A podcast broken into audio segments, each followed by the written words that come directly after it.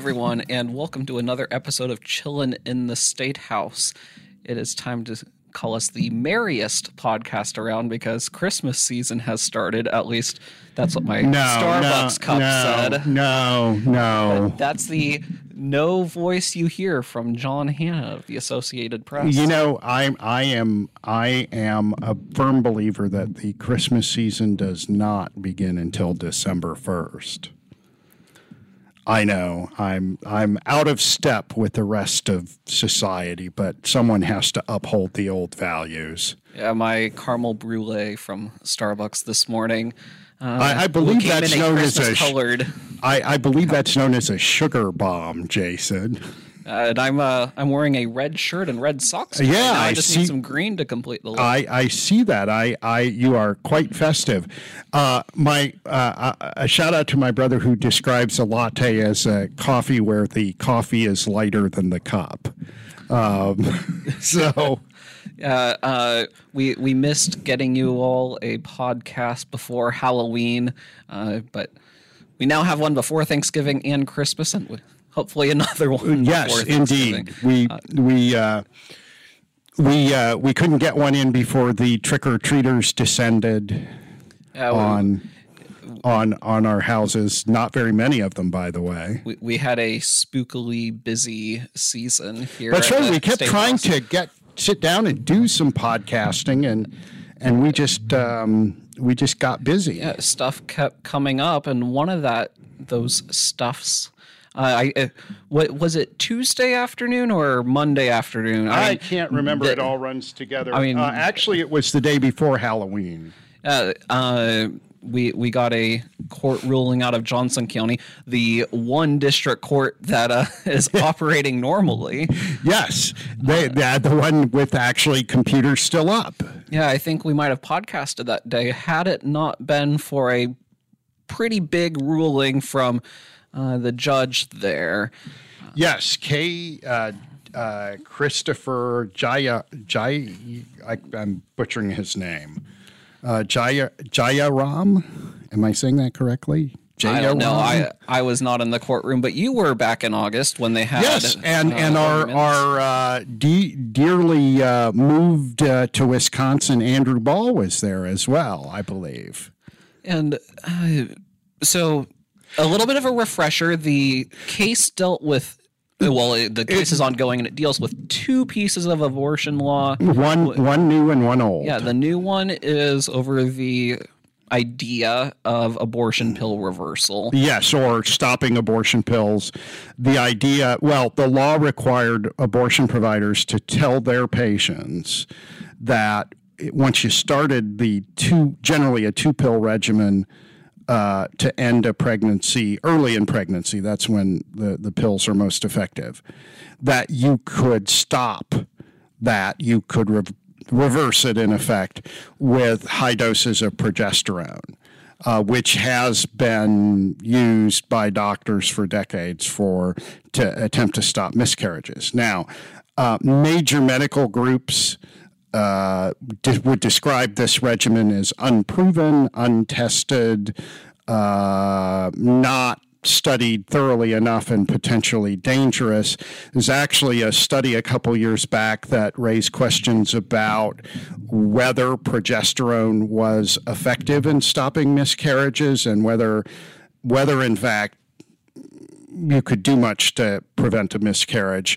So that question is out there. But this is a thing that about a decade and a half ago that a couple of anti-abortion doctors tried out and thought was successful, and it's been promoted by the anti-abortion movement ever since. And they will tell you that hundreds, if not thousands, of babies have been saved through this method.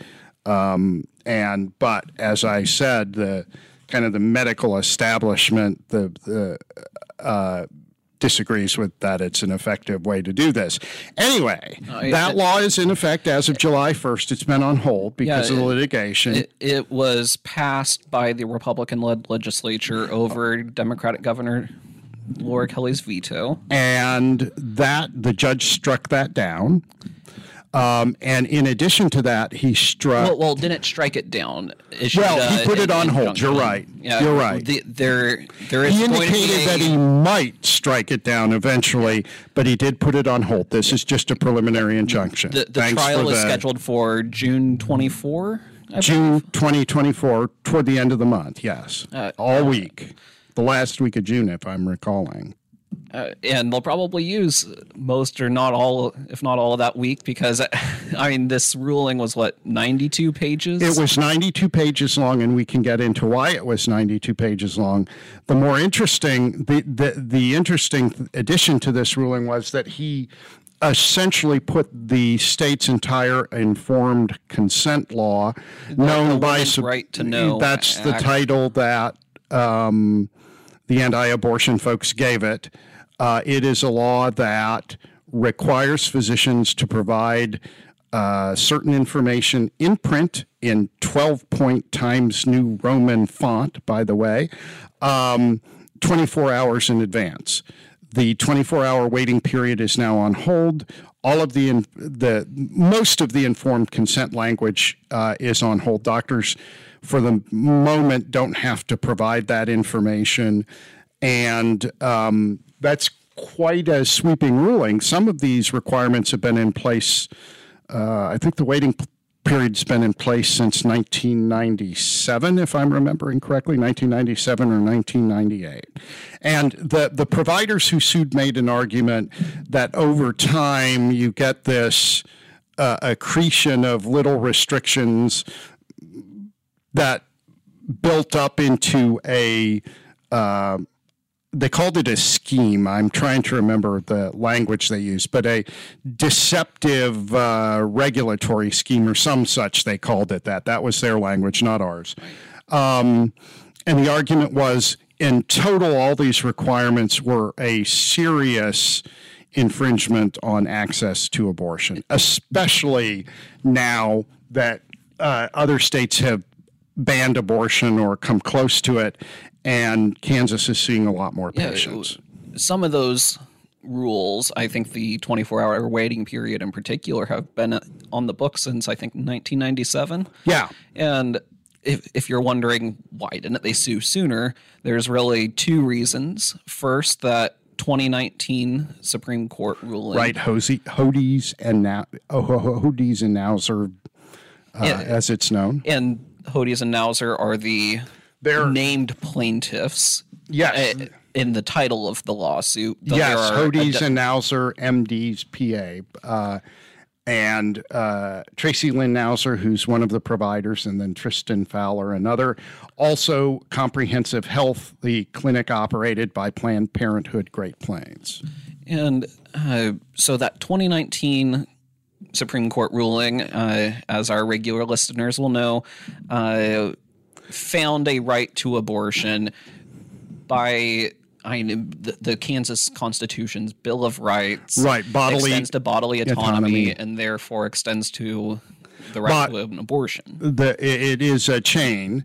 The language about inalienable rights protects a right to bodily autonomy, which protects a right to determine when you're not pregnant, which then protects access to abortion. That was the chain of reasoning in that. And voters essentially refused to overturn that decision by 59% or so in August 2022.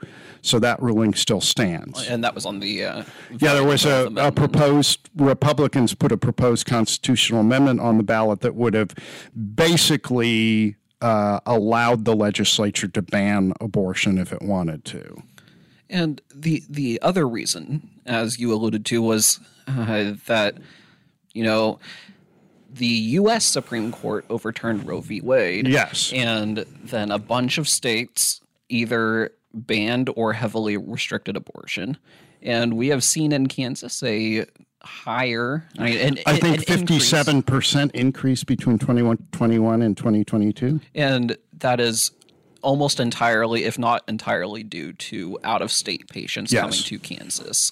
Yes. Because their home states no longer allow them to get abortions. Yes. And the argument essentially from the providers is these restrictions made our jobs more difficult before, but now with that influx of patients, that difficulty is something worth fighting against. Well, and let's remember what the Hodes Nauser decision in 2019 from the state Supreme Court said.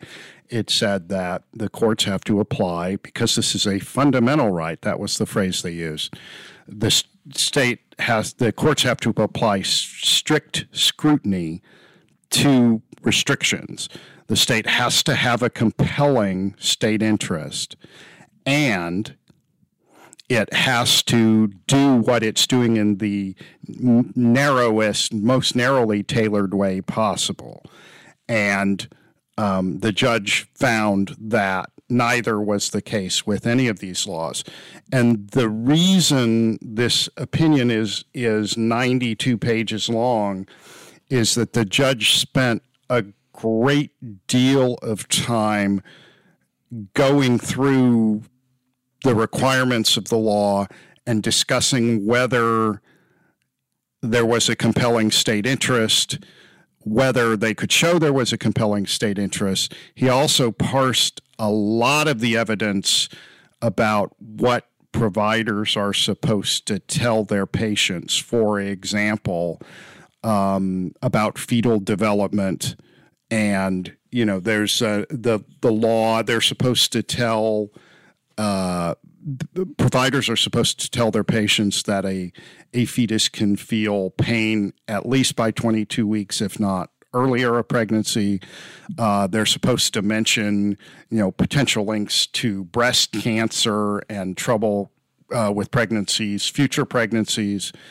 The judge went through those statements and pretty much said that is not the mainstream view of science. None of those things accord with the mainstream view of science. In fact, there's some discussion in the OBGYN community about whether a fetus ever feels what you and I would identify as pain, whether it is, there was, I read some literature that suggested basically the fetus is in a state of akin to sleeping the whole time. Of course, the anti-abortion movement would take great issue with that. And, you know, these laws are premised on the ability to feel pain. But that is certainly not the main group of OBGYNs, the American College of Obstetrics and Gynecology, the AMA, don't agree with it.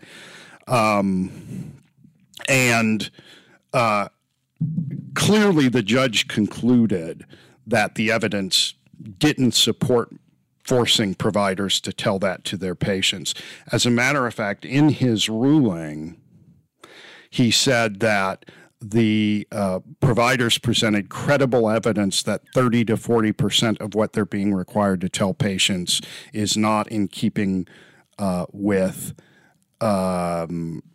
he had a phrase for it. He said it was medically inaccurate or not in keeping with the consensus view of science, the science of fetal development, 30 to 40%. So, and that was another thing that the providers had argued, that they were basically being forced to give patients misinformation.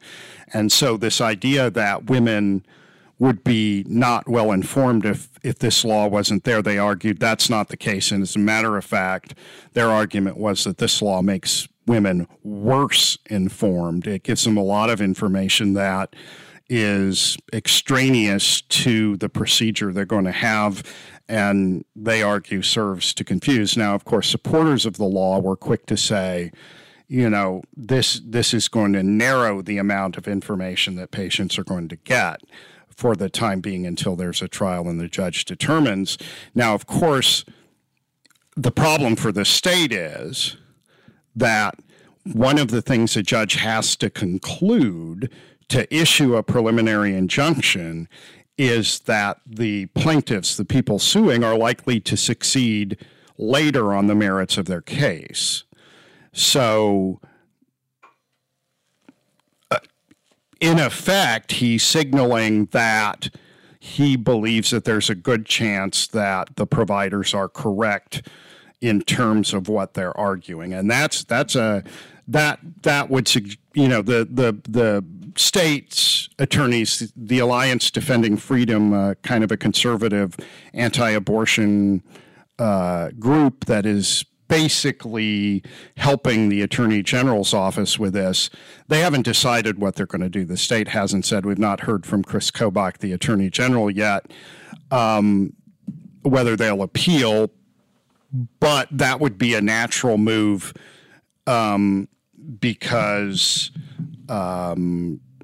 you know, otherwise the judge is pretty heavily signaled which direction he's going. And, John, I do think I've seen a few people suggest that this is an activist judge, which, I mean, regardless of how he ruled, people can say that about any judge. An activist judge is a judge who issues a ruling you don't like. Yeah. That's what an activist judge is. I mean, it struck me how much. I mean, you know, the law of the land under Supreme Court precedents, stare decisis, whatever you wanted, U.S. Supreme Court for however many years it was, almost 50 years, was at least some, it eroded over time, but some nationally, some protection for abortion, access to abortion.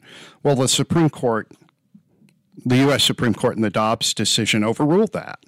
And, you know, they would argue that they were, you know, that it was wrongly decided in the first place, and they were just going back to, you know, traditional. Depending on your views, it was either Roe v. Wade was an activist decision or Dobbs was an activist decision. In 1973, anti-abortion people saw Roe v. Wade as an activist decision.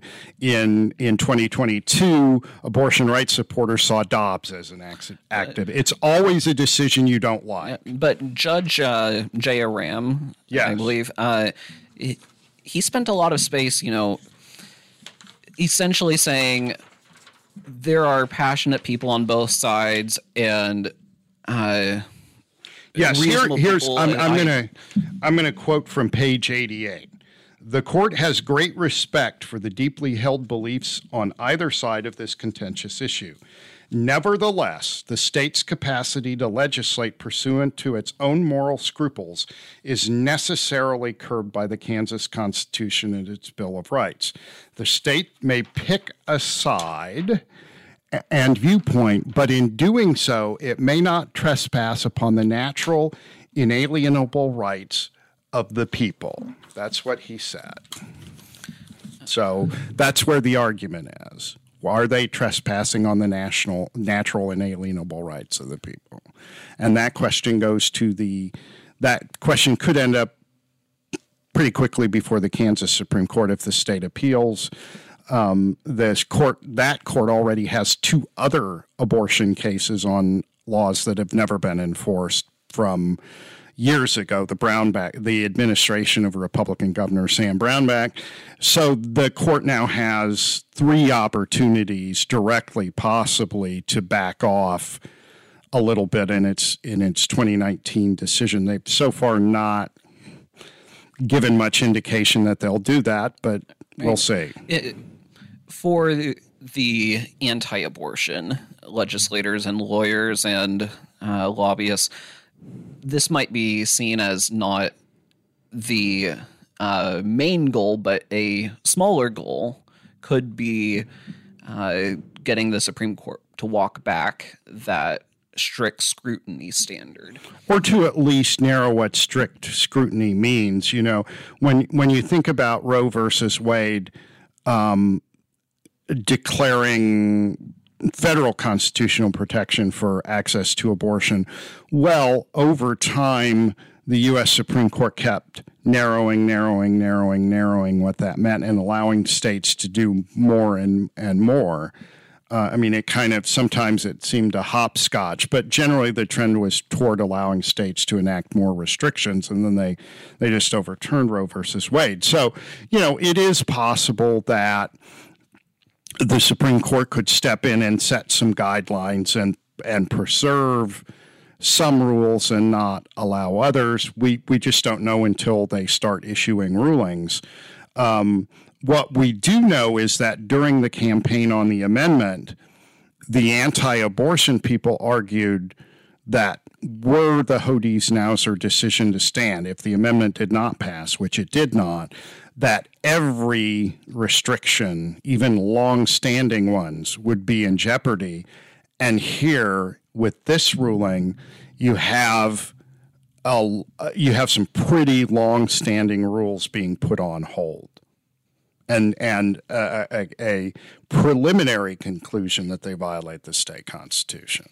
And in thinking of strict scrutiny, jumping to a different case now. Sure.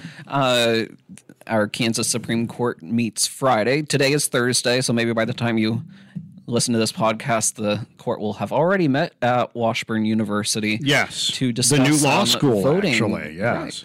Right. They'll be discussing Dole Hall. Voting right. A voting right case, and strict scrutiny comes up there because voting is a fundamental right.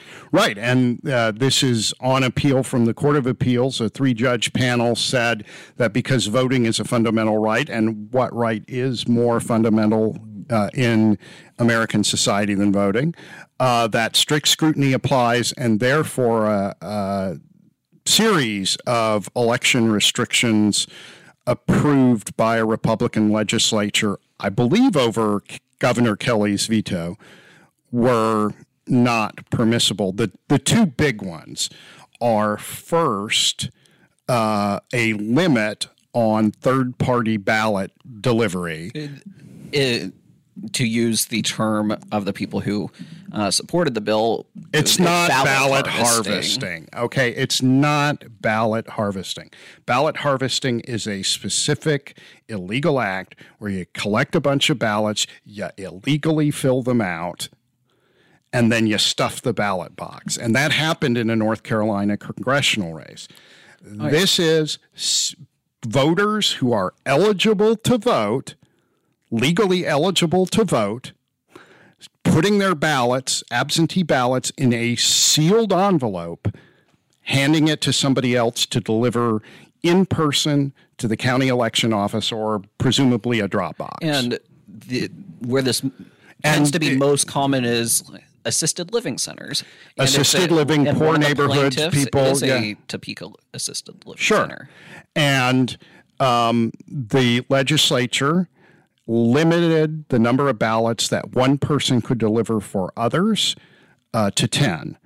There are, the last time I checked, about a dozen states that most states allow third-party delivery of ballots in some form. There are a handful that don't.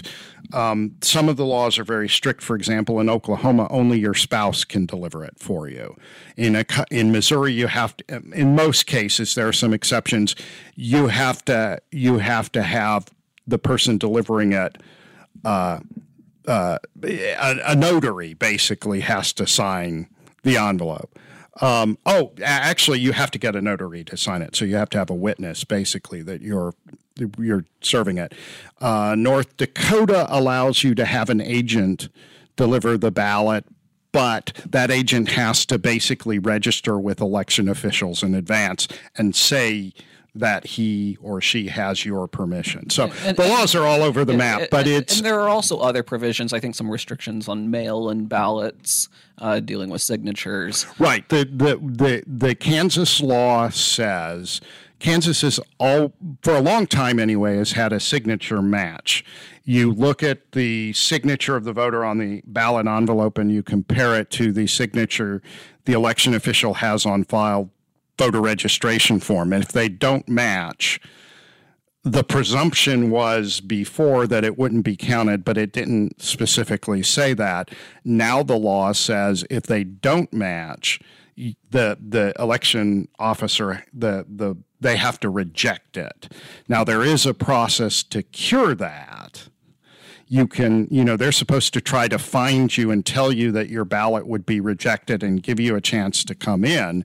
The lawsuit, the plaintiffs in the case argue that there's not enough due process, and that's where they do legal process.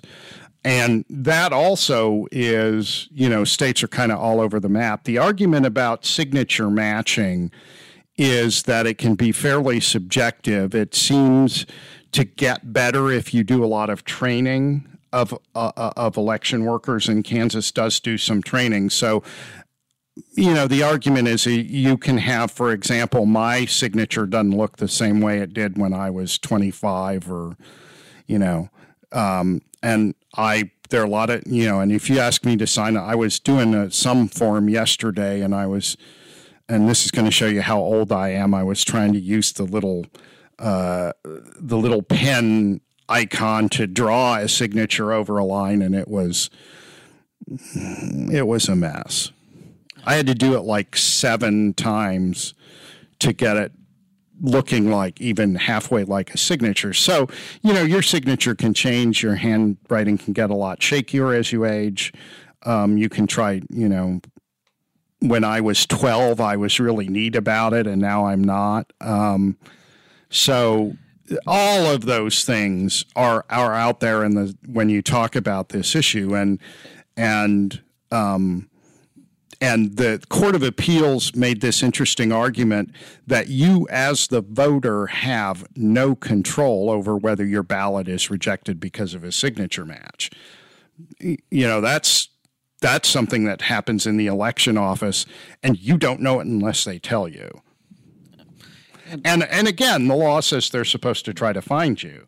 But if you go out of state and they can't find you, you're stuck. Your ballot doesn't get counted.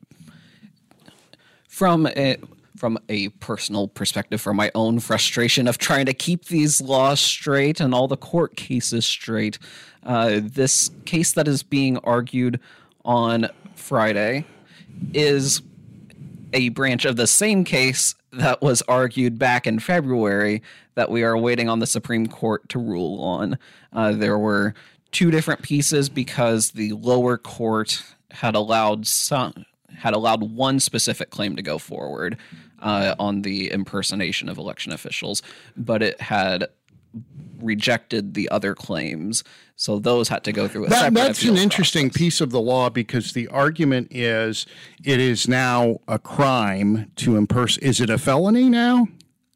I'm trying to remember. It's either a very high-level misdemeanor or a felony to impersonate an election officer. And the question is, what does it take to impersonate an election officer? And, you know, the plaintiffs argue that if anybody is even in the least ways confused about whether you work for the election office, even if you say it a gazillion times that you don't, you are criminally liable. And the backers of the law say, oh, no. Yeah. You have to put up a sign claiming to be an election. You know, in this case, it's the League of Women Voters in Loud Light saying, you know, if we have a voter registration drive, inevitably somebody will think that we are election workers. And if they mistakenly believe that, have we not committed a crime? And it does. Their concerns point up a fact of American legal life. Local prosecutors have an enormous amount of discretion on what cases to pursue and what charges to file. Now, of course, if you file charges against somebody, eventually you go before a judge and they look at the case and there's a question of probable cause. And if it gets past that, you go to a jury. So there are some checks on a prosecutor's power, some pretty significant ones. But anybody who's been a criminal defendant will tell you how miserable it is to be a criminal defendant and how that sticks with you, even if you get acquitted. And so there is some power in just filing charges against folks. On the other hand, I think there is some skepticism on the other side that a mere voter registration drive would be the thing that triggers it. So, I mean, we'll see how the courts rule on this in this environment of strict scrutiny.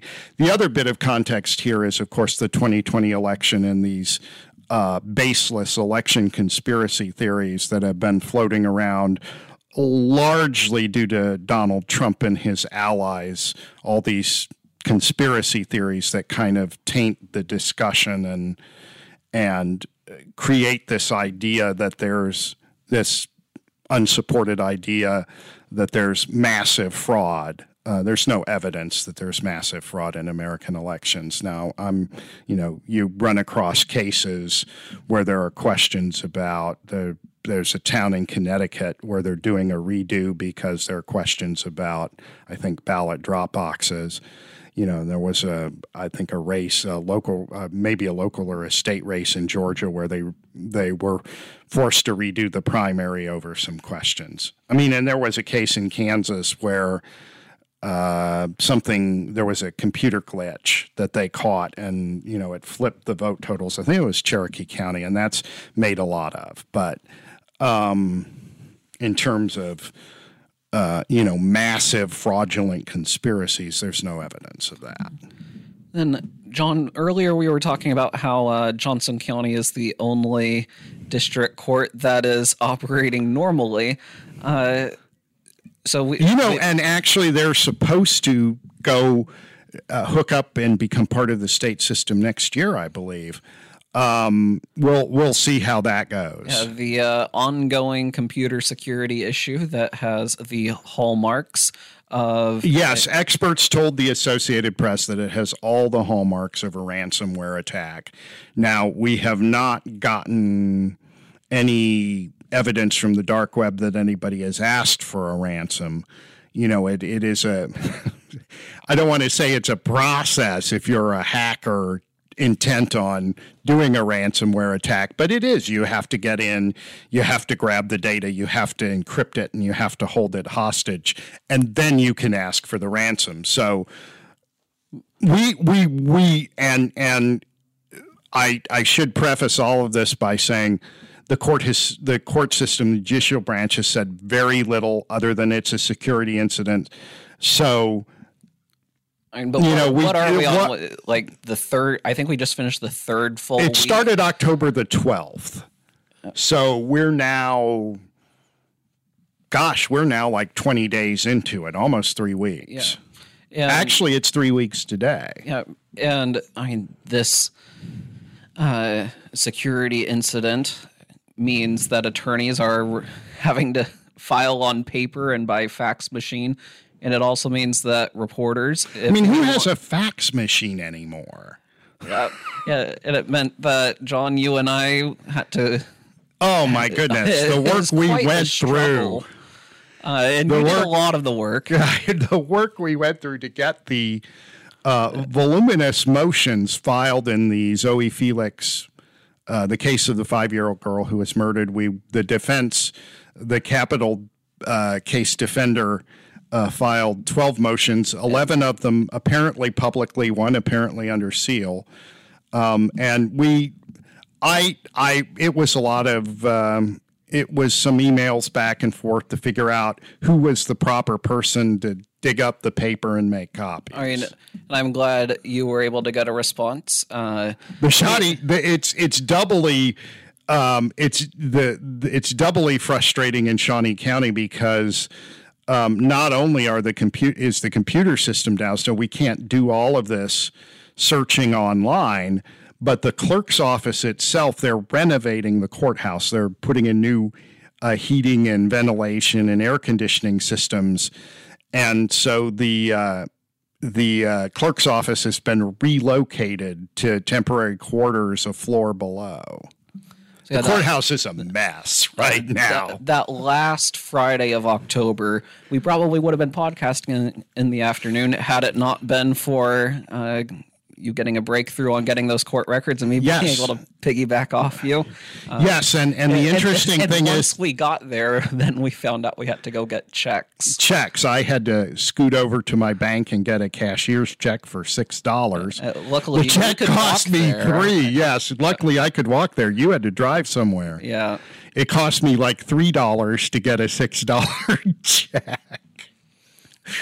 No cash, folks. Well, and I'm supposing that's more secure financially. You don't I mean, you probably just don't want to keep a cash box where the new clerk's office is not quite as secure as the one they're going to go back to. So I have some sympathy for them there. It's a difficult situation.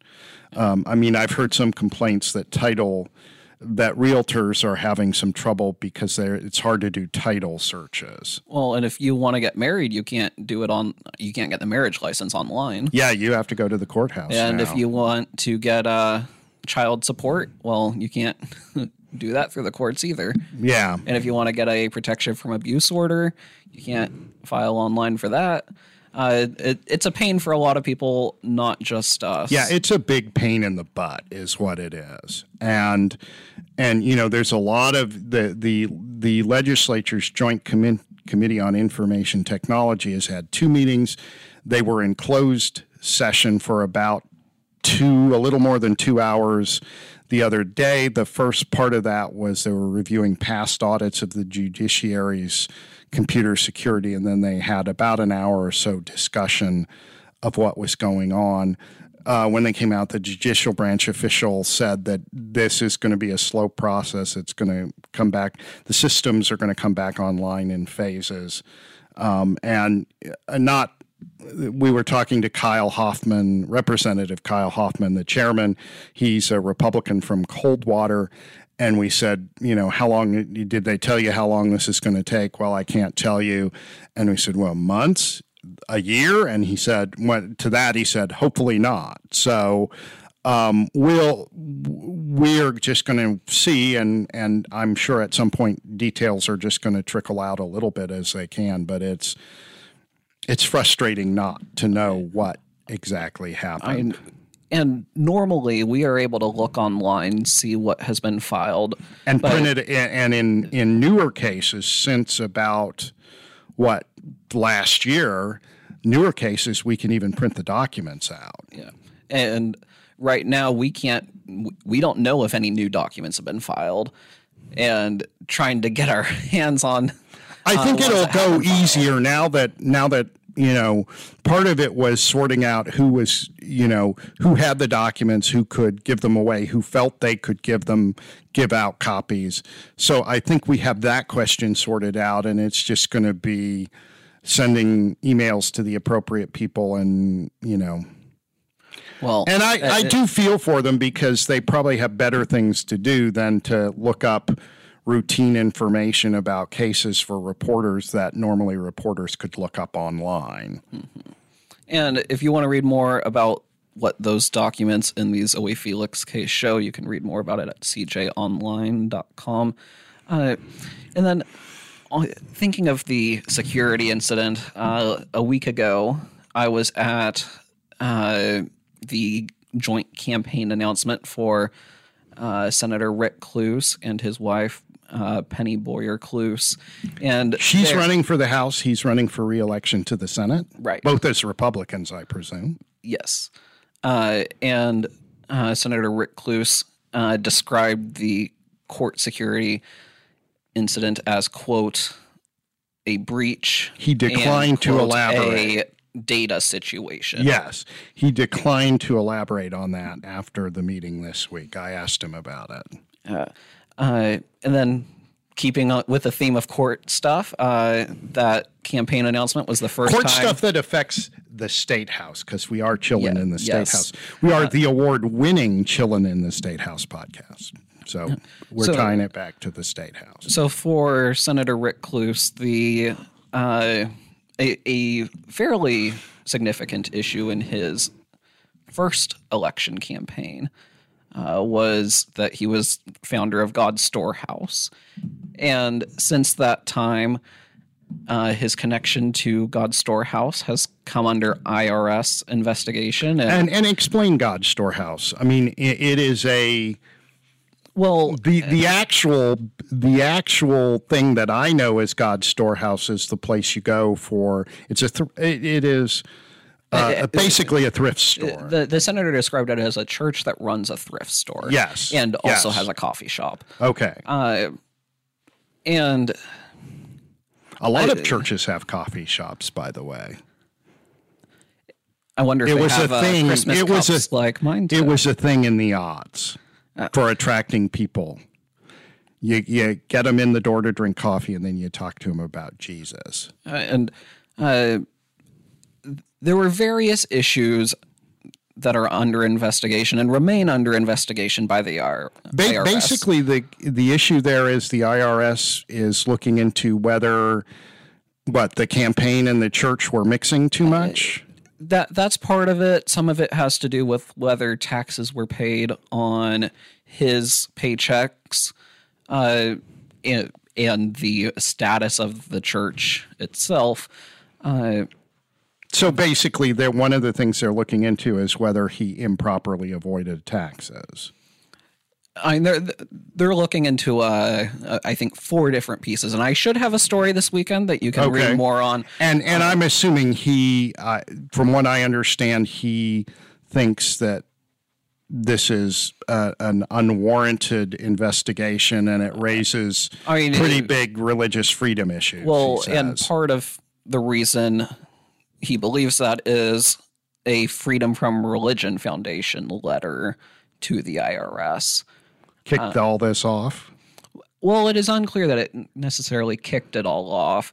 As the judge in Kansas noted, the newspaper, us, the Capital Journal, back when Andrew Ball was here to report about it, because I was not here yet, he noted that it was publicly available information.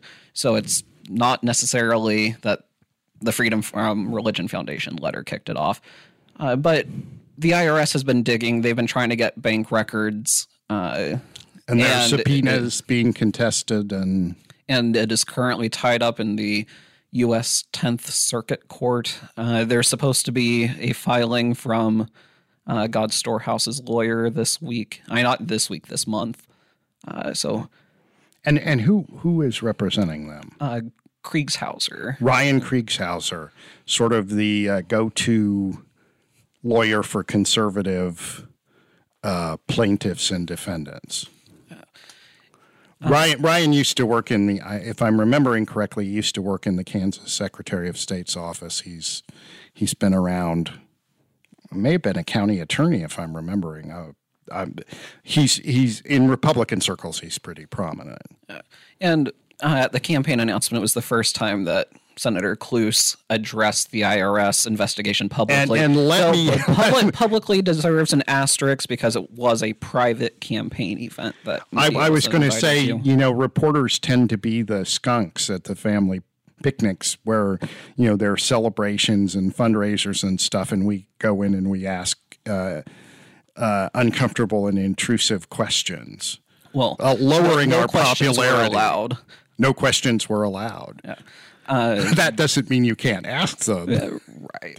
They just make it clear up front they're not going to answer them. And I mean, I don't mean this to be an insult because my dad was also a home preacher. But when you have a preacher speaking, they tend to speak for a lengthy amount of time. So there's lots of material to work with.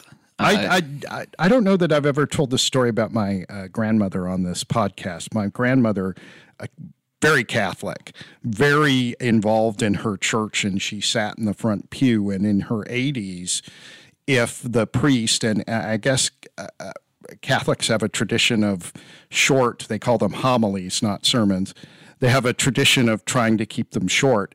And if that priest hit 8 minutes, she would point at her watch and he'd wrap it up. So my grandmother once said that if she won the lottery, she'd buy the church new pews. So, well, she's my ticket to heaven, by the way.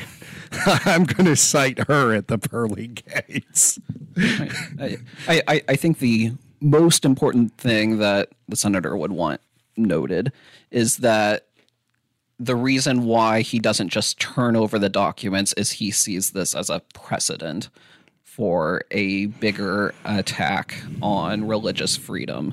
And he thinks that if the IRS can come after him, then what's to stop them from going after other preachers who run for the legislature?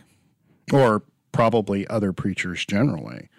I mean, you know, this has been a back and forth for decades over, you know, churches being basically tax exempt and how involved in politics they are. You know, there are some denominations with traditions that the pastors are not overtly political, at least in terms of endorsing candidates or you know, suggesting how people ought to vote. And then there are other denominations where pastors believe it's, I would say, their duty to give parishioners some guidance on who they feel would be the best candidate in line with the beliefs that the congregation holds. And the senator isn't the only pastor in the legislature. There's at least one other, with Representative Schlingensiepen from Topeka. Yes, United Church of Christ. And back in the day, Bob Bethel, the committee, Child Welfare Oversight Committee is named for him. He was a Southern Baptist pastor, if I'm recalling correctly. He had a little, he wore a little lapel pin of Bob the Tomato, if any of our listeners know Veggie Tales, yes, yeah. My daughter watched those when she was little. Veggie Tales are cartoons where all the characters were vegetables, and they retold Bible stories and gave moral lessons, and they were kind of cute and funny. Well, technically, isn't a tomato a fruit? You know, yeah, that's actually true. And Bob told me once that they had, the original idea was to do candy bars. And somebody came to them and said, every parent in America is going to hate you if you do candy bars because that's all their kids will want to eat.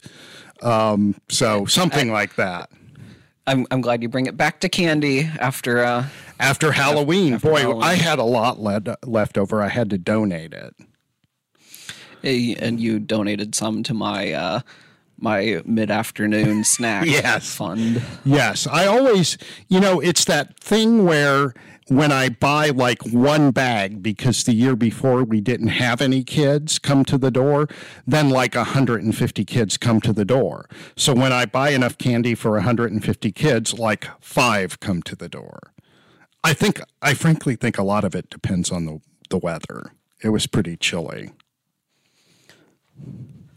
But, well, chilling outside and chilling inside at the State House in an award-winning way. We need a Disney reference, Jason. Think of one. The cold never bothered me anyway. Yes. What's that a reference to? I'm Frozen. Frozen. Okay. You see. Now, in my defense, Frozen was what, 2013? It was after my daughter got out of her Disney phase. If you ask her now if she's out of her Disney phase, would she say that she is? I don't know. She may have gone back and watched Frozen. What? Are you ever out of a Disney phase? I don't know that. I mean, the New York Times did an interesting article on Disney adults, people who love Disney as an adult, as adults. They didn't interview you though. I mean, my sister-in-law works for Disney, and she's even more of a Disney adult.